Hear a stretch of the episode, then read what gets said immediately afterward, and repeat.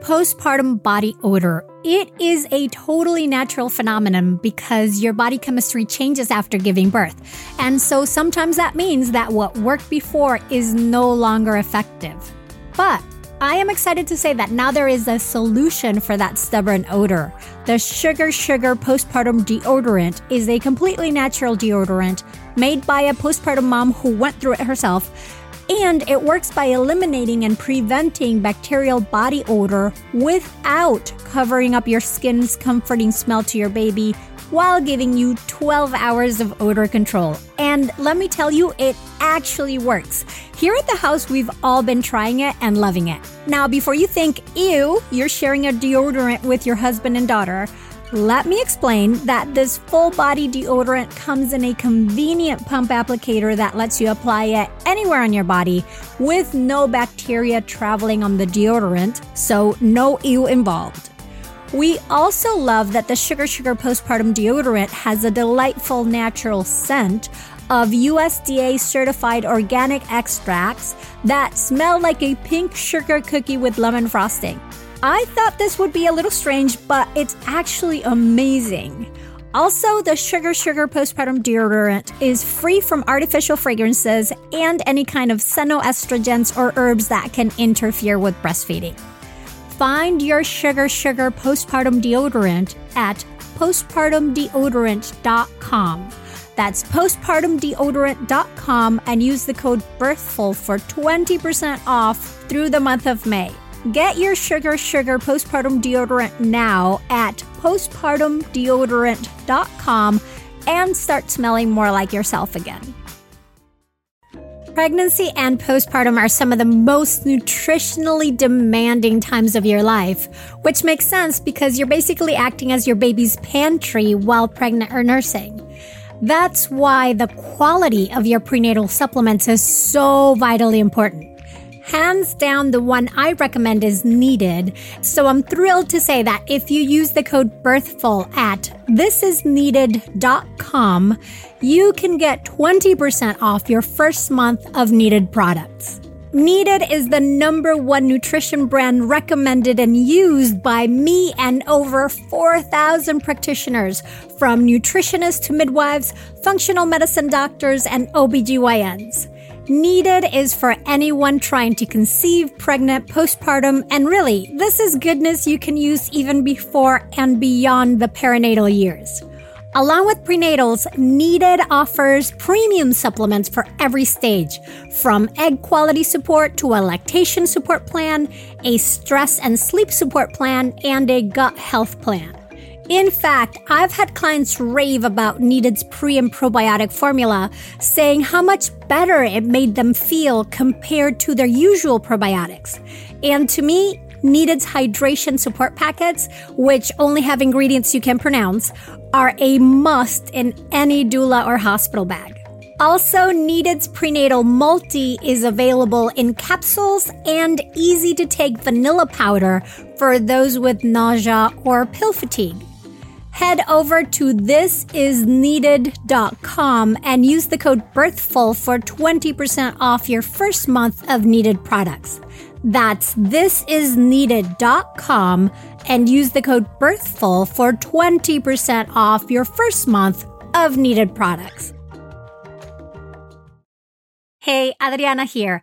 I wanted to let you know that starting this week, we'll be going back to our older format of one episode per week so that we can start easing into the summer and you can have more time catching up and going through our fabulous Birthful library. Happy listening.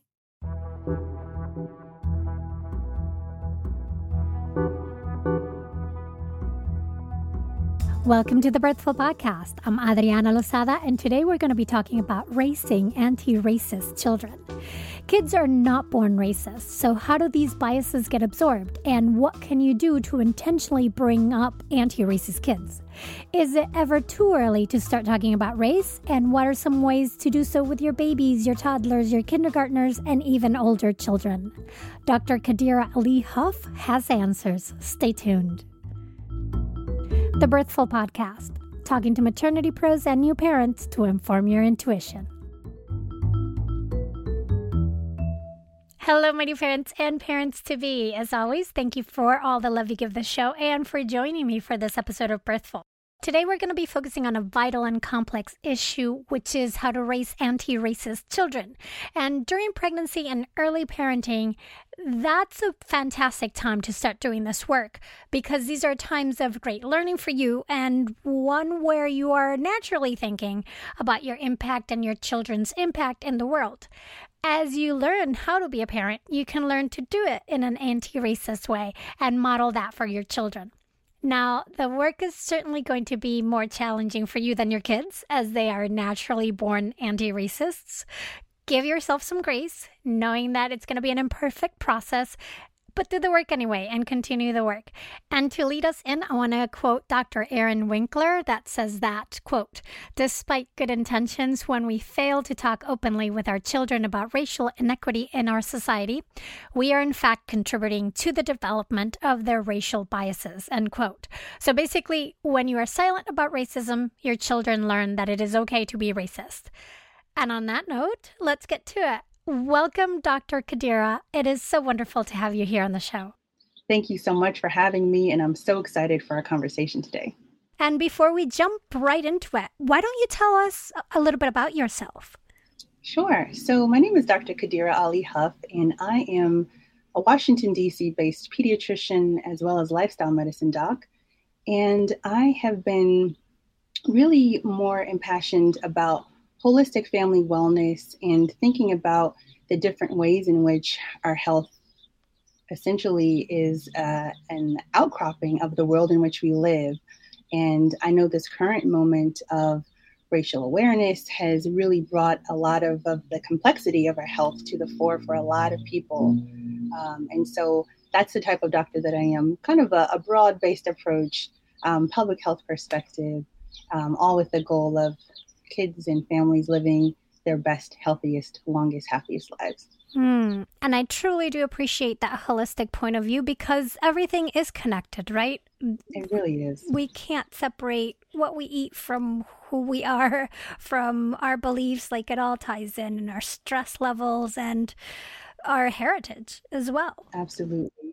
That's the beauty of this area. Yeah. Um, so, in terms of you know, the topic that we're talking today is raising anti racist children. I think you mentioned it when you wrote to me that first we've got to start with discussing what does being anti-racist mean. Can you make that distinction for us? I can. I think I love starting with the definition. Um, so one book that I'm going to plug right from the beginning is How to Be an Anti-Racist by Dr. Ibram Kendi. And he has a pretty basic, but I think telling definition of what anti racist really means. So, pulling from his book, he says to be anti racist is to think nothing is behaviorally wrong or right, inferior or superior with any of the racial groups. So, when you think about it, it's a pretty basic concept. But when you think how society has taken that concept and it's been distorted, we see how much how much work we have to do as a society but essentially it's that everybody's equal that there's nothing inherently better or, or worse about any racial group mm. And I want us to go deeper into that because this isn't to say that we don't have our differences. Mm-hmm. It's just that those differences don't make one group better or worse than the other. Precisely. And so, as a pediatrician, one of the things that I love about this conversation is the fact that we have an opportunity more than ever to learn how to celebrate our differences. Um, children are naturally inquisitive, they're very curious about people around them, whether they're the same or different. And so, this is a powerful moment for us as parents to take advantage of that natural curiosity and to really be proactive about shaping how they view those differences, where um, instead of looking at those differences as areas to maybe feel superior about or to you know be um, a topic of bullying which is very very prevalent and a big issue instead of that we're flipping that into wow we are all so different and all so special in our own ways. Let's talk about it. Let's celebrate it and let's dive in. And Uh, you know, as you were saying, kids are so already curious and picking up on all those differences, and is why you get kids asking questions, and you're like, "Oh my god, I can't believe you said that." and I think that's part of the work as parents that we need to do of not be not shy away from the obvious observation that exactly. the kid made, right? Exactly. And it can be awkward sometimes because kids, they also don't have filters. And so um, it can really, the, the natural sweet sweetness and innocence and curiosity of children, we can really make that the launch pad to really wonderful in-depth conversations that can grow and evolve over time but i think that capturing that moment of inquisitiveness on the part of children to say hey you i see you notice that that person looks different from you. Let's talk about it. Let's let's explore why you look different from them or why they look different from you. And i think one key in those conversations is to make it clear that there's really no true default because a lot of times especially in the united states that default appearance um, from hair to skin to eye color is the white default. And so I think um, this conversation is critical for white children, black children, brown children, children of all colors to know that everybody is perfect and everybody um, really contributes to the quote unquote default. We're all defaults. Mm-hmm. And we know that children are not born racist or anti-racist. They're not, well, you know, they're actually they are born anti-racist. They're not born racist. They yeah. don't have any racist belief internalized. Mm-hmm. Um, how does that? How do those biases get absorbed, and how are things internalized? That is such a great question, and I think it's it's pretty complicated. But I think if you take a step back and look at how insidious um, racism is, it really permeates everything from children's books to television to magazines to toy manufacturers. And when you look at, hey, the predominant, you know, phenotype that I see all around me or the predominant appearance of the things I see is white, then that does kind of um, implicitly set up a hierarchy um, that can build up artificially, you know, um, white children and it can, you know, kind of subjugate unintentionally children of color. And so I think that's one key place that it can happen.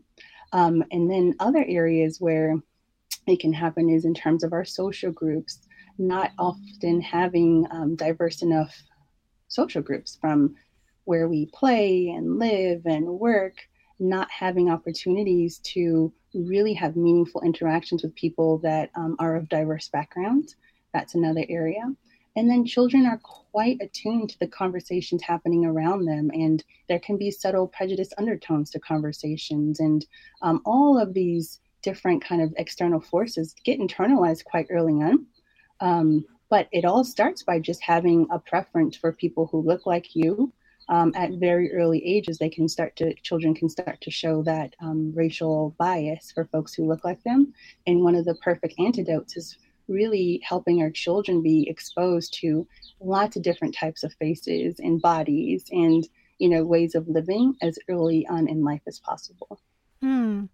Right, because uh, and I and I did look, and I'm going to link it on the show notes. The graphic by the Children's Community School, yeah, yeah which is fantastic, and it touches mm-hmm. upon different what ages these patterns start to happen and mm-hmm. how to, to because I think biologically, like that that pattern recognition, right? Mm-hmm. Of babies looking more at faces that match the race of their caregivers. Mm-hmm. And that doesn't mean that it has to be they they're not looking in a mirror, so not necessarily their own faces, but the faces of their caregivers.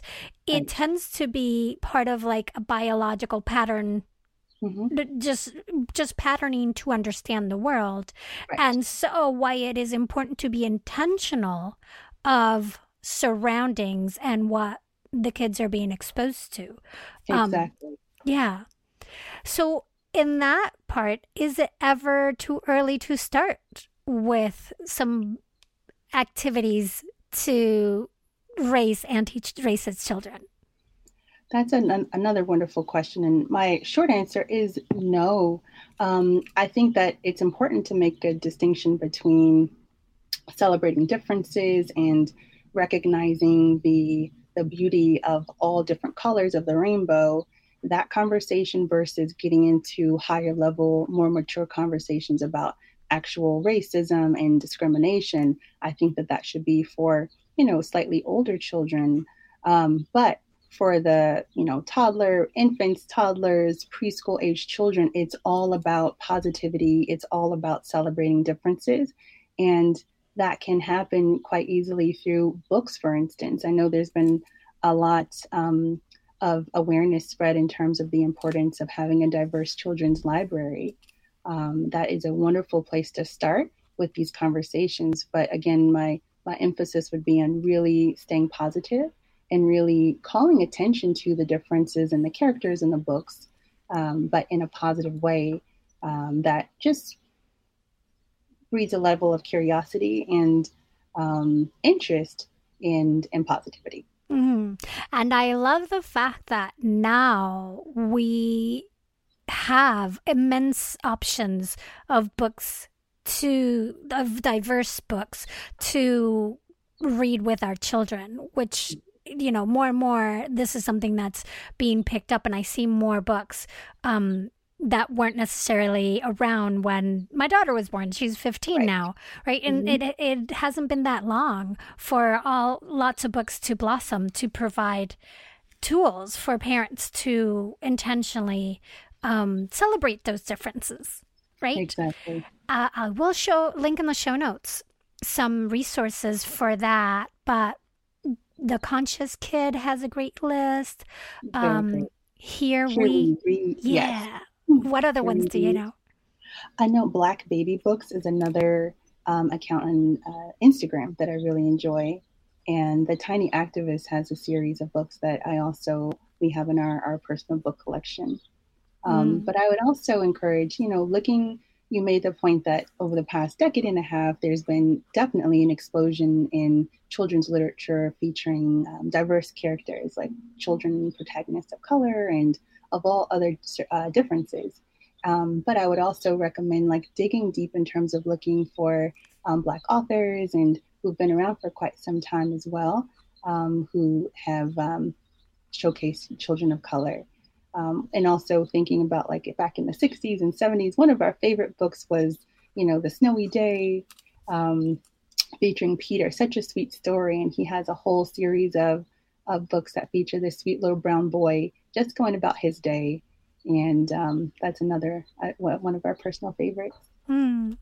Let's take a quick break. When we come back, I want to talk about a little bit more of what those celebrations can look like and f- what language we can use, say, for babies versus toddlers versus kindergarteners and such. We'll be right back. And we are back talking to Dr. Qadira about raising anti racist children. So, we have I, I love the point that you made that it's not just looking at the books but also going deeper into looking at the authors that created the books and really looking at what your purchase is supporting um, mm-hmm. just beyond the message of the book in terms of those celebrations for to celebrate those differences with little kids, right? What are some examples of like what's some age appropriate language for talking to babies or talking to toddlers and then talking to kindergartners? Sure. So I think um, I can make a personal example. So last night, I have a two and a half year old. We were doing bedtime reading, and we were reading a book about Ruth Bader Ginsburg. And one of the last few pages of the book featured children of all different colors, and they all had shorts and short sleeves on, so you could see the color of their legs and arms. And so for her, I made a point of saying, this color is beautiful, and that color is beautiful, and that color is beautiful. They're all beautiful, and they're all kind, and they're all good, um, just the way they are. And you could tell, like, she was like starting to notice and pay more attention herself to the more fair skinned characters and then the caramel skin characters and the darker brown characters and noticing, oh, okay, they are different colors and that's cool. They're all good. They're all great. um, this is something that I'm paying more attention to. And so it can be as simple as that for the, the young children, for kids, I would say three and under, um, three to four years and under. It's just calling out those differences proactively in the midst of reading. And it doesn't have to be just skin color, but thinking about hair and, you know, both in terms of styling and color, eye color. Um, and then this is a conversation that really, really extends beyond race and color, obviously, into things like ableism and um, thinking about when books featured kids maybe in a wheelchair versus you know those who are able to walk so calling out all of those differences that we see and making a point of saying this is just as wonderful as that in terms of appearance and um, inherent value and worth and so as we move into older children though I would say to move the conversation into something that's a little bit more personal. So having them maybe call to mind friends. Um, most of the children by that age will be in kindergarten or you know are finishing up in daycare. So thinking about their friends that they might have that might be of different colors or have different differences like oh johnny is taller than you or you know katie has brown skin and aren't they all so cool and they're so pretty and um, things of that nature. Um, but making it also clear that having friends of different shapes and sizes and colors, that makes life fun. And so you can start to make it more personal for, for children who are slightly older in terms of what value does having people who are of all different appearances add to our lives? It makes our lives more rich, it makes our lives more fun. And so, really playing up that aspect for children of a slightly older age, I think makes things a little bit more concrete.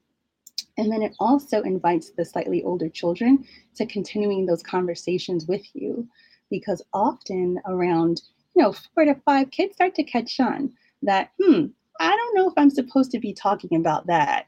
And so by keeping that conversation open in a very casual and non threatening way, that helps to continue further conversations that will be a lot more nuanced as they get older. That yes, we can talk about how people look in a kind, loving, and respectful manner.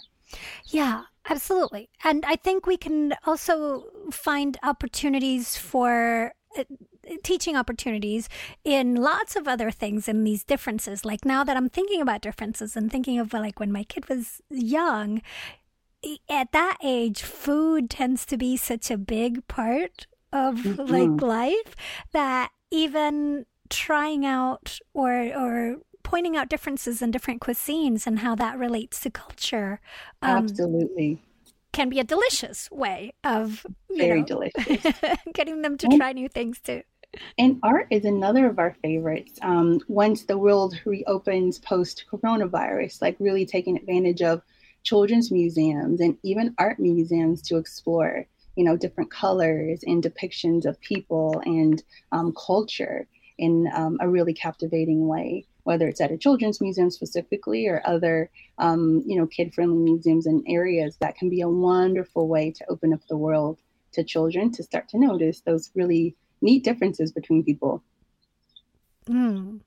Now, you had an Instagram post, and um, mm-hmm. which is kind of what sparked our getting together and doing this today. Right. And it also asked parents to take a step back and Absolutely. Eh, you know, I think parenting is such a fabulous moment because you're learning, it's this growth opportunity where you're learning everything from scratch and your mm-hmm. your your identity has shifted too, right? You're going from being especially mm-hmm. if it's your first one of being an individual to forever a parent, right? Forever we. So it's a space of transformation and shift where you can introspect into what those beliefs are and what you want to intentionally set for your children, but it also is going to require you to do some work. Um, can you speak to what are some preparations or mm-hmm. uh, during pregnancy and even before that that parent new expecting parents can start honing right honing that mm-hmm. muscle to um, make it less awkward once they get to having the kid and, and teaching the kid to be anti-racist? Absolutely. This is a fantastic question because this is really the origin of it all. Um, because just as everything that we seek to teach our children along the journey of parenthood, it all really starts with us as the initial model um, for that particular behavior. And so I think I encourage every expectant parent to really start to have these internal dialogues. And like big picture, I would just really emphasize that an anti racist style of parenting really is founded on being aware of your own starting point um, from a point of bias and prejudice. One of my favorite resources is the implicit association test that you can do online. You just Google implicit association test, then you can find a link to it's housed in a Harvard website where there are um, implicit bias tests on a number of different um, features. Color and race are two of them. Um, so I would recommend taking that just for your own purposes to see where am I right now? What's my starting point? So I think that's number one. And then just being comfortable with having a growth mindset, which is really hard, right? Like we get challenged in the world of parenting on so many different fronts. And this is just another really key um, area to know. I'm going to grow and I'm also going to grow along with my child. Um, and understanding this is a lifelong journey. Nobody's going to get this right. Like we're not looking for an a plus. I read someone right online like this is not a test that we're being graded on. This is a pursuit um, of justice and uh, equality and this is going to be a lifelong a lifelong task. And i think having those kind of keys um, at the foundation of the work to be done will just help the process along um, so aside from those things, I would say, you know, doing as much reading as you can, um, having conversations with, you know, your internal circle in terms of places that you might have work to do. Um, I think as the journey of parenting unfolds and you know their opportunities to socialize whether it's baby groups or story times being as I think, proactive and thoughtful in terms of what are some new spaces maybe that you can um, occupy, where that might open up your social network to allow more diverse social interactions for you as parent, but then also for your children. Um, because a lot of times, of course, our children's social world is going to be an extension of our own. Um, and so I think parenthood is a really beautiful opportunity to do this work. Um, in a deliberate way because there's so many new worlds opening up all at the same time. Um, but you have the ability to kind of engineer which spaces am I, you know, being proactive about wanting to inhabit. Um, and are those spaces diverse? Is that pushing me to get to know people who are different from me? Mm. And uh, you know, like we've been saying, being a parent already sets you up for this because you're probably looking up looking for classes, looking for a daycare, looking for camps, like a lot of opportunities, but you have to be attuned to that, right? Because it's very easy to fall back on like, this is my neighborhood, and like these are the resources that I already know about, maybe from other parent friends or what have you. And so it does take an extra length of work to do a little extra research and to, you know, ask around a little bit more to find opportunities that aren't immediately apparent. Hmm. Right. And that goes back to the talk about how our system is, our culture is set up to where representation of white voices and and visuals um, are more uh, readily available than otherwise. Exactly. Yeah, exactly. And I think it's it's part representation and also part our physical world, um, because the United States is still quite siloed in terms of racial groups to a large degree. Um, and so a lot of neighborhoods will be predominantly one thing versus another, either predominantly black or white or Hispanic or what have you. And so um, it does require thinking about how can I step out of, you know, my five to 10 mile radius if that means I'll have opportunities to have meaningful social interactions with people that are different from me. Mm. Let's take another quick break. When we come back, um, let's dig into other ways that you can, you know, going deeper into that conversation of racing anti-racist kids. We'll be right back. Tell me if this sounds familiar. You've taken gorgeous photos of your baby or your kids, and then when you want to share them, it is a pain either trying to find the photos or figuring out the group text that they should go to, and then also remembering that, say, Aunt Helen only does email, so you need to send her image separately Or, like in my case, where my husband is a photographer who takes magnificent photos that I rarely actually get to see because they live on his phone or end up scattered in text messages that I can't easily find. Enter the Family Album app, which was created to give parents a secure and easy way to share photos and videos with your loved ones. Basically, it's a personal space for your family's memories without third party ads or unwanted eyes, and with a bunch of fabulous features. It automatically sorts photos and videos by month, allowing you to swipe back in time and easily see how your child has grown. And you can also order eight photo prints every month to be delivered to your home. The Family Album app also has unlimited storage. Plus, it's totally free. Yup, no more worrying about running out of space or being bombarded by third party ads. So, to all the parents out there still trying to use other messaging apps for your kids' photos, level up your family photo game for free and securely with the Family Album photo sharing app. Head over to the App Store today, search Family Album all in one word, and download the app to start creating your shared photo legacy. With Mother's Day coming up fast, are you looking to get your mom, grandma, or mother figure a gift that they'll actually love? You know, something that is treasured instead of dying out or collecting dust? If so, you need to know about mylifeinabook.com, which is a service that helps turn their life stories into a beautiful book that can be passed down.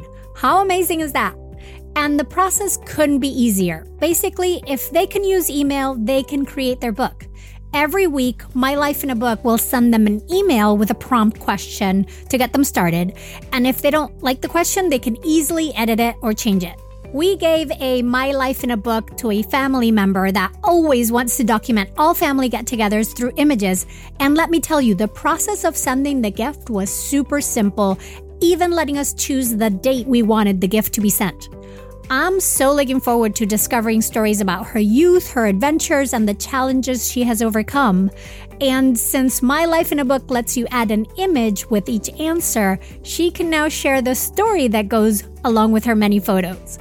Another great thing is that the answers can be edited at any time before the book is printed, in case she wants to add anything else.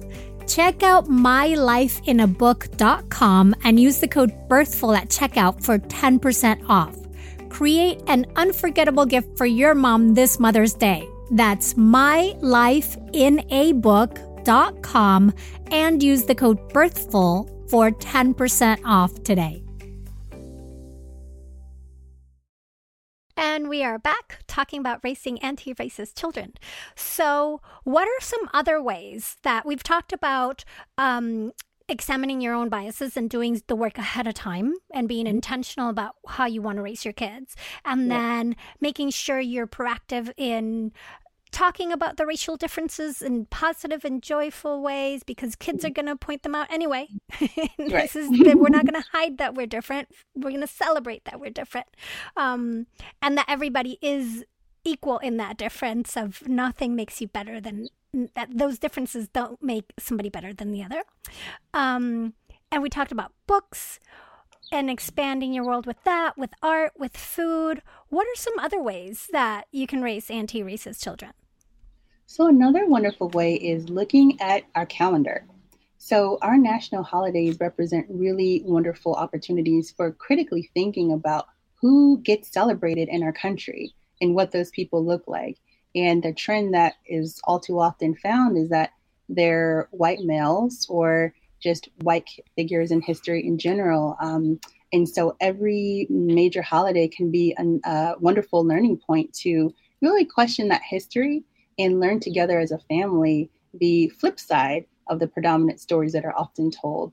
So thinking about, you know, Columbus Day or Thanksgiving, um, really expanding the purview of um, you know, our understanding of these different holidays and use that as a chance to learn about people of color, learn about, you know, other uh, cultural, um, you know, factors that were going on and cultural practices. And it's just a wonderful way to learn together. So I would say um, celebrating together as a family, uh, using those national holidays. And then, as an extension of that, really school advocacy is huge. Um, so our work doesn't end once kids get into school. If anything, we have to be even more critical as parents in terms of what stories are our children being being taught, um, and from whose perspective are they being taught? And all too often, again, it's the the white predominant narrative. And so, um, showing up in school to make sure as much as possible that we have diverse narratives being being shared um, and interwoven ideally throughout the school year.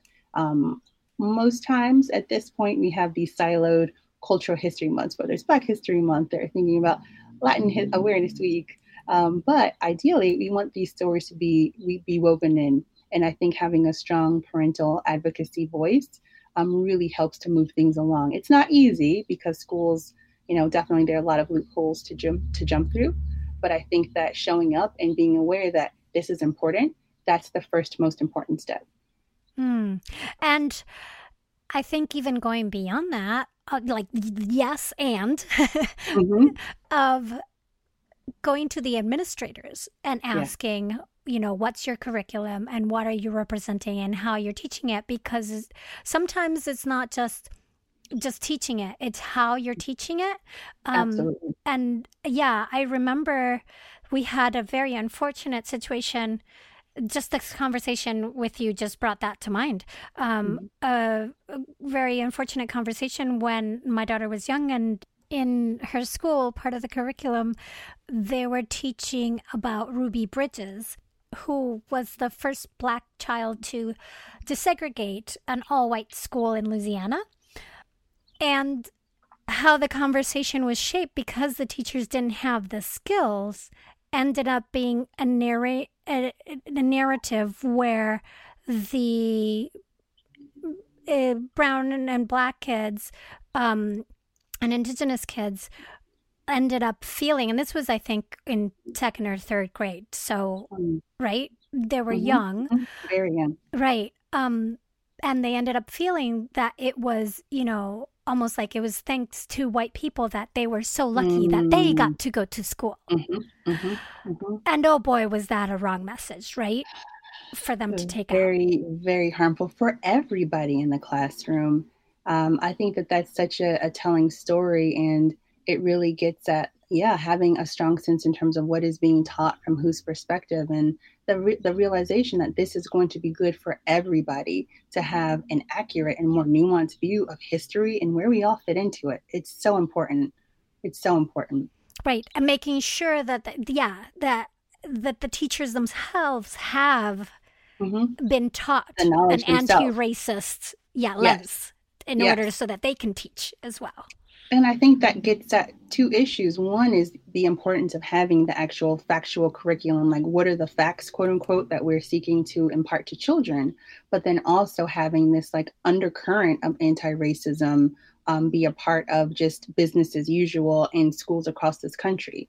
And I think that this moment will hopefully push the needle in that direction where pretty much every domain where humans interact there needs to be anti-racist training and implicit bias training conducted and repeated on a regular basis because it's the, the, these thought processes are most times unintentional and quite insidious. And so i think refreshing that training um, to build continuously build awareness is very important especially in the educational system where again like you're forming minds you're helping to form children's conceptions of themselves. Like this is really precious work being done and so it's it's imperative that people have a sense in terms of their own biases and how they're contributing and also the the the deficits in the curriculum hmm.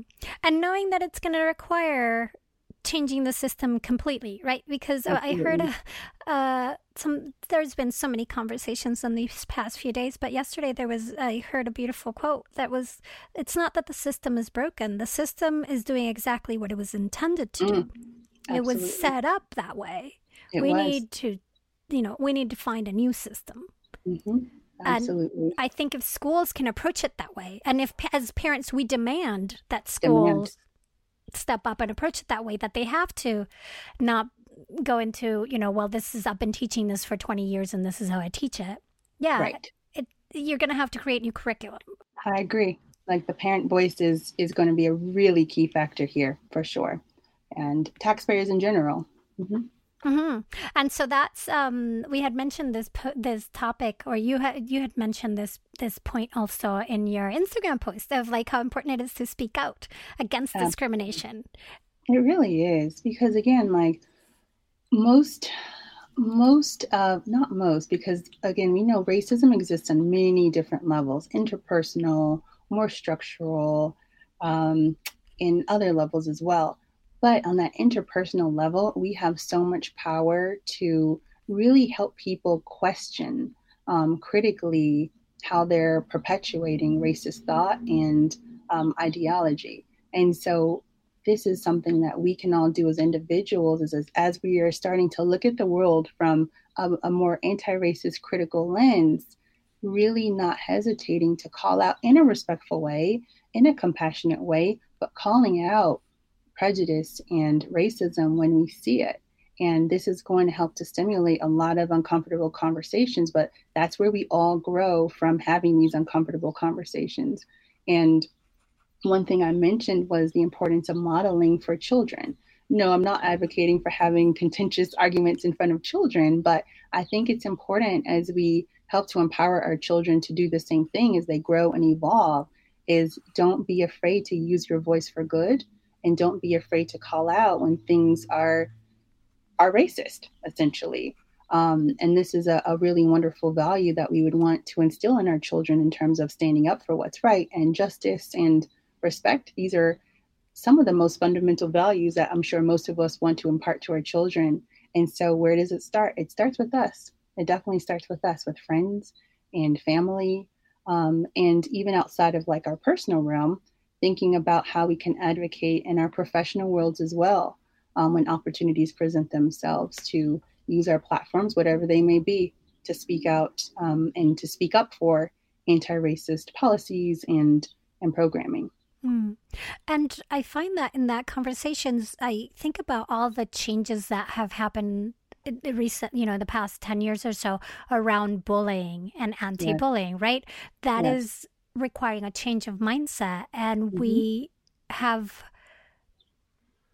asked our children and uh, and and ourselves as parents to do a lot of these same action steps of when it, you see it call it out you know mm-hmm. don't tolerate it but be kind at the same time you're not going to create more antagonism but exactly. also don't just accept things and exactly. because you might be afraid or because you don't want to ruffle feathers Exactly. And I think that, you know, with the bullying conversation, it really has helped to spur this concept that being a bystander is still kind of contributing as well. And um, because you haven't chosen to speak up and use your voice to um, advocate for the person who um, harm is being wielded against. So it's the same concept for, you know, being racist versus anti racist is that like ideally no one should be striving to be in the middle of that like there is kind of no middle ground in all actuality because you're either using your voice and um, your tools and skills to advocate for racial equity um, or you're not um, in which case that's helping to further this system that is doing a lot of harm mm-hmm. and that's a tough that's a tough one to really to swallow and make peace with but that's a really important distinction as folks begin to do this work is that we're aiming really to be staunchly anti-racist. Yeah, and knowing that it's going to be uncomfortable and it's going to be difficult mm-hmm. and it might be scary and do it anyway. yeah. And you know, to that point, one thing I really like to emphasize is that being able to decide whether or not to have these conversations is a byproduct of white privilege um, and a byproduct of being in a society where you know white um, white sensibilities are being catered to largely. Um, and you know thinking about the flip side is that black families and other families of color don't have the chance to shield their children after certain ages to these forces and these conversations that are uncomfortable that are heart-wrenching that are heartbreaking are forced to happen at much earlier ages than any parent would ever want to have to have with their child. So just keeping that in mind that being able to deliberate in terms of do I want to have this conversation or this is awkward or I'm uncomfortable, realize that Black parents and families have been living in this pretty much continuous state of discomfort um, for a very long time. And so, as this tide continues to, to push forward, just realizing that we're all in this together and that each of us as parents has a tremendous role to play in terms of um, just creating a more just and kind, loving, respectful, anti racist world, which starts one conversation at a time. Mm-hmm. Dr. Qadira, if people are like, oh, I already have a four year old and a three, we haven't had these conversations. I should have started earlier. Like, uh, what? Okay. What do you say to those to those parents? Um, I say it's okay, and don't beat yourself up. The fact that you're having, um, you know, these thoughts and feelings right now, that's perfect. That's a great place to start. And I would just say, start where you are and start small this is a, a marathon. This is definitely not a sprint. But the most important thing is don't let your discomfort be greater than your desi- desire to really see this work through. Um, and so if your child is four, five, six, seven, eight, it's never too late. Um, because the example that you will set by being proactive and opening up these conversations, that's going to totally shift so much um, moving forward in these dialogues. And I think that kids at pretty much every age up until adolescence where you can't really tell them much they really look to us for our leads and even arguably then they're still looking to us for our leadership right as parents and so um, having the courage to open up those doors especially when children are a little bit older and have started to formulate their own viewpoints on these things that takes courage and that will you know give your child the space to be comfortable to to engage with you um, and I would also say if your child is on the older, you know, quote unquote older side, start by having them like share what do they know? Like what is their understanding in terms of race and what is race and what are racial differences? Like have them share what they know as a starting point for the conversation and then kind of take it from there. But don't feel bad about where you're starting from. The key is that you're starting, and that's amazing. Mm-hmm.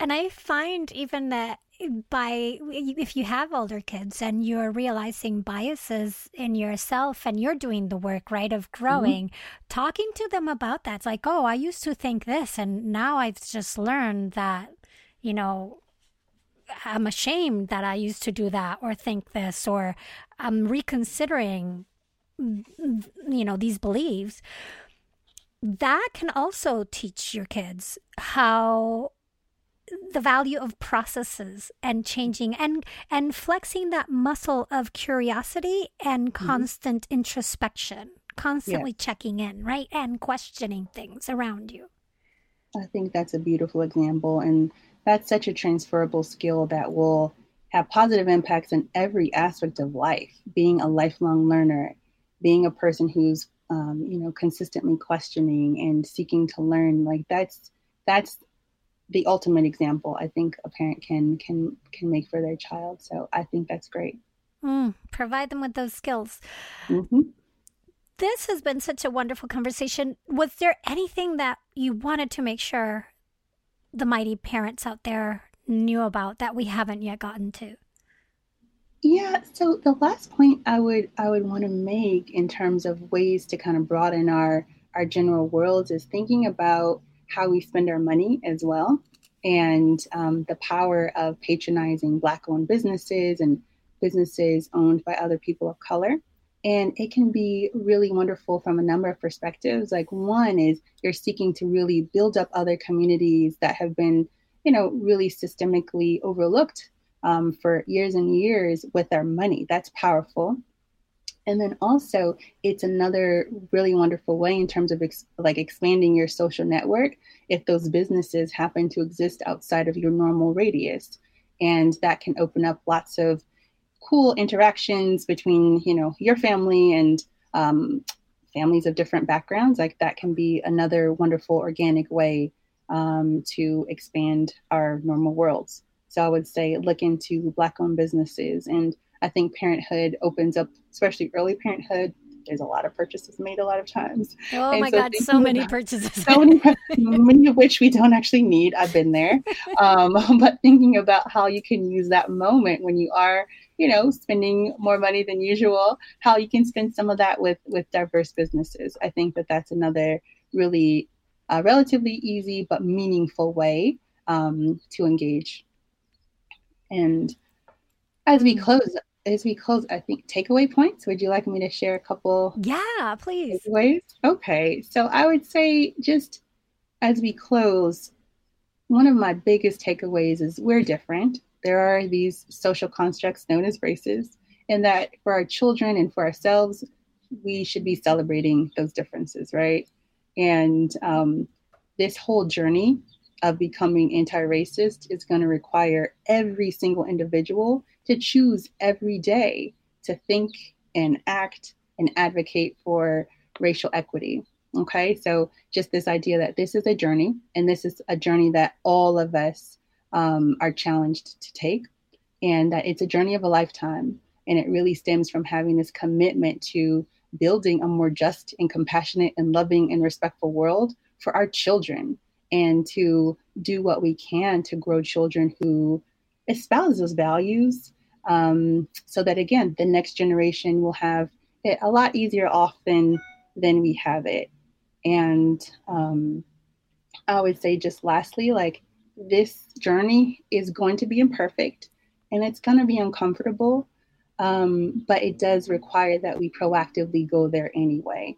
Um, because again if we don't face this with a lot of um, deliberateness and conscientiousness, then the world is going to fill in the gaps for our kids, and we don't want that. Mm-hmm. Very well said. I love those takeaway points. Um, Dr. Qadira, if people want to connect with you or follow what you do, where can they do that? Thank you. So I am pretty active on Instagram. And so um, viewers or listeners are welcome to follow me on at Qadira Huff MD on Instagram. And I am building a lifestyle wellness platform for families called Sprouting Wellness. And that's linked through my Qadira Huff MD Instagram account. And because they're listening and not necessarily reading it, can you spell your name? Sure. So my first name is Q, as in Queen, A D I R A H U F F M D. Um, and so that's my Instagram handle at Qadira Huff MD. So that's the best way to find me these days. Fantastic. Thank you so very much for this conversation. I really appreciate it. My pleasure. This was wonderful. Mighty Ones, find the in depth show notes for this episode at birthful.com, where you can also learn more about me, the show, send me messages, and more. This episode was produced by me and made possible by you. The title song for this podcast is Vibe Ace by Kevin MacLeod, and the sponsorship song is Air Hockey Saloon by Chris Zabriskie. Find them both at freemusicarchive.org. And here is what Dr. Qadira had for breakfast. So I actually ended up having a late breakfast, more like brunch. So I had chili and cornbread and kale salad. I'm Adriana Lozada. Please join me next week when I'll be talking to another maternity pro to inform your intuition here at the Birthful Podcast. Thanks so very much for listening. This episode is copyright 2020 by Adriana Lozada. Hey, Adriana here. I wanted to let you know that starting this week, we'll be going back to our older format of one episode per week so that we can start easing into the summer and you can have more time catching up and going through our fabulous Birthful library. Happy listening.